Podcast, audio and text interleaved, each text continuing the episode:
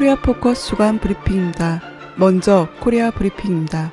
조선중앙통신은 조선민주주의인민공화국 국방위원회 정책국 대변인이 조선인민군 신문 기자의 질문에 답한 박근혜 패당이 천안함 침몰 사건을 동족 대결에 악용해 될수록 숨쉬는 산 송장 신세를 면치 못하게 될 것이다를 29일 보도했습니다.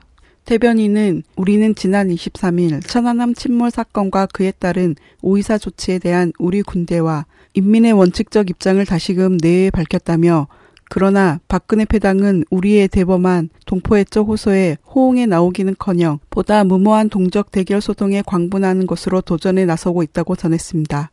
이어 26일에는 대전 현충원에서 그 무슨 천안함 사건 추모식이라는 것을 버려놓고 박근혜가 직접 추모사를 통해 용납 못할 악담질을 또다시 해댔다며 박근혜는 천안함이 그 누구의 기습적인 어뢰 공격으로 피격되었다고 주절거리며 우리더러 무모한 도발을 포기하라는 식으로 천안함 침몰 사건의 북소행을 기정사실화 해보려고 어리석게 놀아댔다고 밝혔습니다. 그러면서 박근혜의 대화 타령은 내외를 기만하고 우롱하기 위한 서푼짜리 위선에 불과하다며 대결 관계에 들떠있는 박근혜와 그 패당이 집권하고 있는 한 북남 관계 개선에 대해 더는 기대할 수 없게 되었다고 못 박았습니다. 조선중앙통신은 조선민주주의인민공화국 외무성 대변인 담화를 28일 게재했습니다. 외무성 대변인은 담화를 통해 지난 27일 유언인권이사회 제28차 회의에서 미국과 그 추종하는 일본과 유럽연합 등 세력들은 참다운 인권 보장과 공정한 국제 질서 수립을 지향하는 세계 진보적 나라들의 반대에도 불구하고 거수기들을 들고 모아 저들이 조작해낸 반공화국 인권 결의라는 것을 또다시 강압 채택하는 적대 행위를 감행하였다고 전했습니다. 이어 이번 유엔 인권이사회 회의에서도 많은 나라들이 미국과 서방의 이러한 인권 유린 행위들을 문제시해야 한다는 지탄의 목소리를 높였다고 밝혔습니다. 그러면서 자기 나라에서 벌어지고 있는 흑심한 인권 유린 상황도 제대로 바로 잡지 못하고 자기가 감행한 인권 침해에 대해 인정조차 하지 않으면서 감히 남의 나라의 인권 상황에 대해 이래라 저래라 하는 것 자체가 언어 도단이 아닐 수 없다고 비판했습니다. 조선중앙통신에 따르면 남조선 괴뢰정보원 간첩들이 국내외 기자회견에서 반공화국 정탐 모략 행위의 범죄 진상을 자백했다고 27일 보도했습니다. 통신은 미국과 남조선 괴뢰패당의 조종 밑에 반공화국 정탐 모략 행위를 감행하다가 적발 체포된 괴뢰정보원 간첩들인 김국기, 최준길과의 국내외 기자회견이 26일 인민문화궁전에서 진행되었다고 전했습니다. 이어 국가안전보위부 일꾼은 최근 조선민주주의인민공화국 국가안전보위부에서는 우리 공화국에 대한 정탐 모략 행위를 감행할 목적으로 침입하였던 괴뢰정보원 간첩 김국기, 최준길 놈들을 현행범으로 적발 체포하였다고 밝혔습니다. 그러면서 놈들은 북인권 문제를 꺼내들고 위조화폐 제조국, 테러 지원국의 모자를 씌워 국제적 고립과 봉쇄를 성사시켜 보려는 미제와 괴뢰 역적 패당의 반공화국 모략 책동에 적극 가담하였다고 설명했습니다. 계속해서 이 기회에 사상적으로 썩고 변질되어 배신과 변절의 길에 굴러떨어진 자들 몇 푼의 돈 때문에 간첩질을 하고 있는 외국 국적자들에게도 준엄한 심판을 내릴 것이라는 것을 경고한다고 못 박았습니다. 통신은 기자회견이 진행되는 동안 적발 체포된 괴뢰 국정원 간첩들의 반공화국 정탐 모략 행위를 보여주는 사진 자료들과 증인들의 진술을 수록한 편집물이 상영되었다고 전했습니다. 이어서 남코리아 브리핑입니다. 이정 목사와 코리아 연대 민주주의 수호 공안 탄압 저지를 위한 피해자 농성 78일 차인 26일 20시 30분부터 7층 농성장 실내 전등이 꺼지는 등 단전 조치가 취해지고 공권력의 침탈이 임박한 가운데 촛불과 시, 노래가 어우러진 문화행사 농성장 별이 빛나는 밤에가 27일 열렸습니다. 행사에서는 이정 목사를 비롯한 코리아 연대 농성자들과 전국 목회자 정의평화협의회 안명준, 최재봉, 정태호, 백광모 목사, 코리아 연대 회원들, 서대문 지역 활동가 등 총 30여 명이 참석해 어두운 농성장에 희망의 불을 밝혔습니다. 일부 행사는 79일 농성 기간 한마음으로 연대했던 목사들과 함께하는 연대의 마음을 나누는 시간으로서 토크 콘서트 형식으로 진행됐으며 2부 행사는 다채로운 문화 공연이 이어졌습니다. 이어 이정 목사를 비롯한 4명의 목사들은 주최 측이 준비한 애기봉 전쟁 트리를 반대하고 평화 농성 보장을 촉구하는 의미의 평화 트리를 점등하는 인상적인 시간을 가졌습니다. 이정 목사는 압수수색 초기 북그리스도 연맹에 올 연말에 평화 트리 점등식을 같이 하자고 공개 제안한 바 있습니다. 이날 이상훈 농성단 부단장은 지난 80여일은 우리를 지지 지원해 주신 많은 분들이 있었기 때문에 여기까지 올 수 있었다. 이렇게 단전되고 고난의 순간에도 함께 이어나가고 있는 지금은 참 소중한 시간이다. 우리는 계속 투쟁할 것이고 반드시 승리할 것이다고 연대를 호소했습니다. 이날 문화 행사를 마친 참가자들은 철야 농성에 들어가며 공권력의 침탈에 대비했습니다. 농성장 별이 빛나는 밤의 문화 행사는 앞으로 매일 저녁 구람 없이 계속될 예정입니다.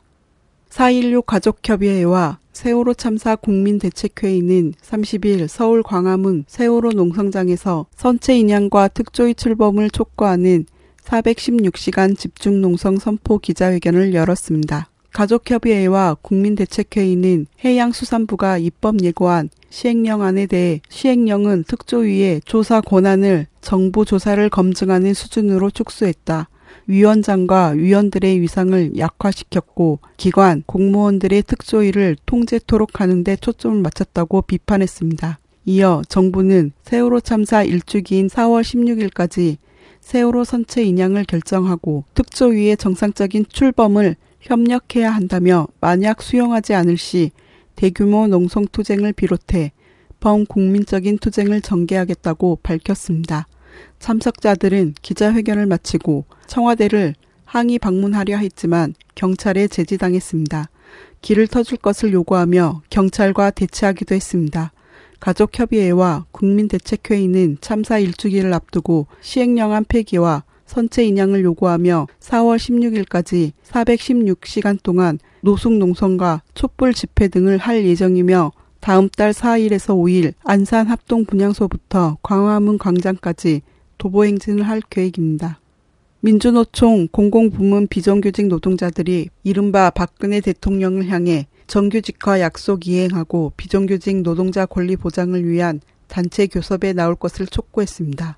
공공부문 비정규직 노동자들은 24일 민주노총 대회의실에서 기자회견을 열어 2015년 대정부 요구안을 발표하고 공공부문 비정규직을 정규직화해 전체 비정규직을 줄여가겠다고 공언했던 약속을 지키라고 요구했습니다. 이들은 기자회견문을 통해 기간제 노동자는 기간이 만료되면 해고되고 무기계약직의 고용시간은 늘어났으나 승진도 임금 인상도 처우 개선도 안 되는 차별의 굴레를 영원히 벗을 수 없고 간접 고용 노동자는 해마다 용역업체 변경으로 해고와 취업을 반복하는 고용 불안과 저임금의 고통이 상존한다며 최저임금 시급 1만 원, 월급 209만 원 인상, 상시 지속 업무, 비정규직을 조건 없이 정규직 전환, 무기 계약직에 대한 차별 철폐와 정규직화, 노동시장 계약 중단, 기만적인 비정규직 종합 대책 폐기, 간접 고용 노동자의 실질 사용자 원청의 책임과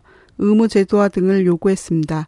이들은 4월 24일 총파업 투쟁에 앞서 8일 공공부문 비정규직 최저임금 위반 고발 기자회견과 청소, 경비 노동자 총파업 결의대회를 갖고 8일에서 10일 72시간 동안 민주일반연맹은 공공부문 비정규직 노동조건 개선을 위한 행정자치부 교섭 요구 투쟁을 벌일 예정입니다.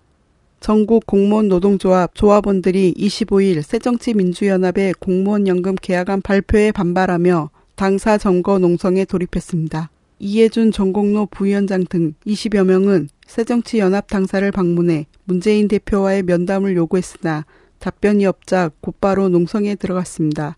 노조 측은 새정치연합에 공무원 개혁안을 처리할 것, 노조 합의 없는 개혁안 반대 입장을 표명할 것 등의 요구사항을 새정치 측에 전달했습니다. 끝으로 국제 브리핑입니다.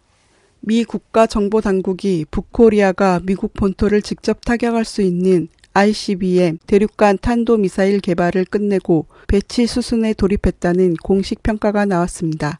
29일 YTN은 미 국가정보국 제임스 클래퍼 국장은 하원 세출위원회 국방분과위에 낸 서명 증언을 통해 북코리아가 화성 13호 배치를 위한 초기 수순을 밟고 있다고 보도했습니다. 또 클래퍼 국장은 북이 2013년 3차 핵실험 이후 영변 단지의 농축 시설을 확장하고 원자로를 재가동했다고 분석했습니다. 이어 미남 연합사령관 커티스 스케퍼로티도 인터뷰에서 미국은 북코리아가 ICBM을 만들 능력과 기술을 갖고 있다고 믿는다고 말했습니다. 그동안 북의 화성 13호에 대해 다양한 관측이 있었지만 미 정보당국의 공식 평가가 나온 것은 이번이 처음입니다. 2012년과 2013년에 열병식 때 선보인 화성 13호는 최대 사거리가 1만 2천 킬로미터로 사정권 안에 미국 본토도 들어갑니다. 러시아가 중국에 이어 남코리아가 사드를 배치할 경우 좌시하지 않겠다고 경고했습니다. 24일 러시아 외무부는 공보실 명의의 논평을 통해 종합적인 측면에서 남코리아가 MD 미사일 방어 시스템을 주남 미군에 배치하는 것에 대해 신중히 고려해야 하며 이를 도입하는 것은 플러스 요인보다 마이너스 요인이 많을 것이라고 지적했습니다. 계속해서 안보 분야 상황이 복잡한 동북아 지역의 군비 경쟁을 촉발하고 코리아 반도 핵 문제 해결을 더 어렵게 만들 수 있다고 비판했습니다. 한편 러시아는 그동안 코리아 반도와 동북아 지역의 전략적 안정성을 해칠 수 있다며 남코리아의 사드 배치를 강하게 반대해 왔습니다.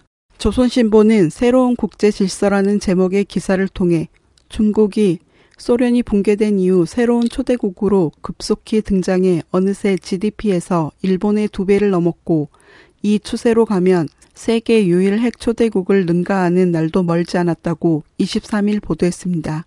이어 신흥 세력인 브릭스의 신개발은행에 이어 중국이 주도하여 올해 안으로 운영하게 되는 아시아 인프라 투자 은행 AIIB의 설립은 미국을 비롯한 이른바 서방의 G7에 주는 타격은 막심하다고 지적했습니다.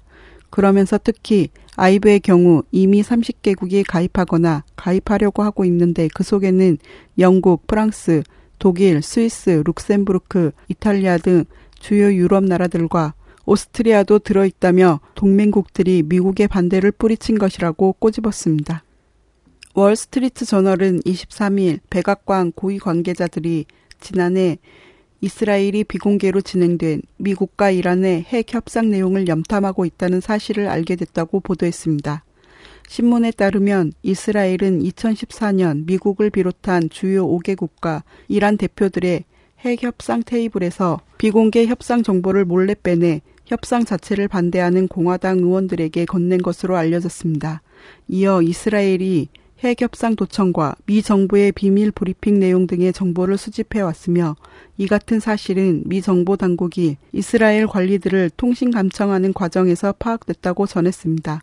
한편 공화당은 지난 3일 백악관의 반대에도 불구하고 베냐민 나타냐후 총리를 초청해 의회 합동 연설을 하도록 했으며 이란 강경파에게 우리가 협상 내용을 뒤집을 수도 있다는 내용의 서한을 보낸 것으로 드러났습니다.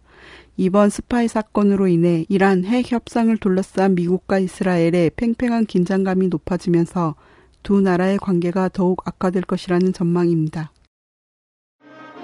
코리아 포커스 주간 브리핑이었습니다.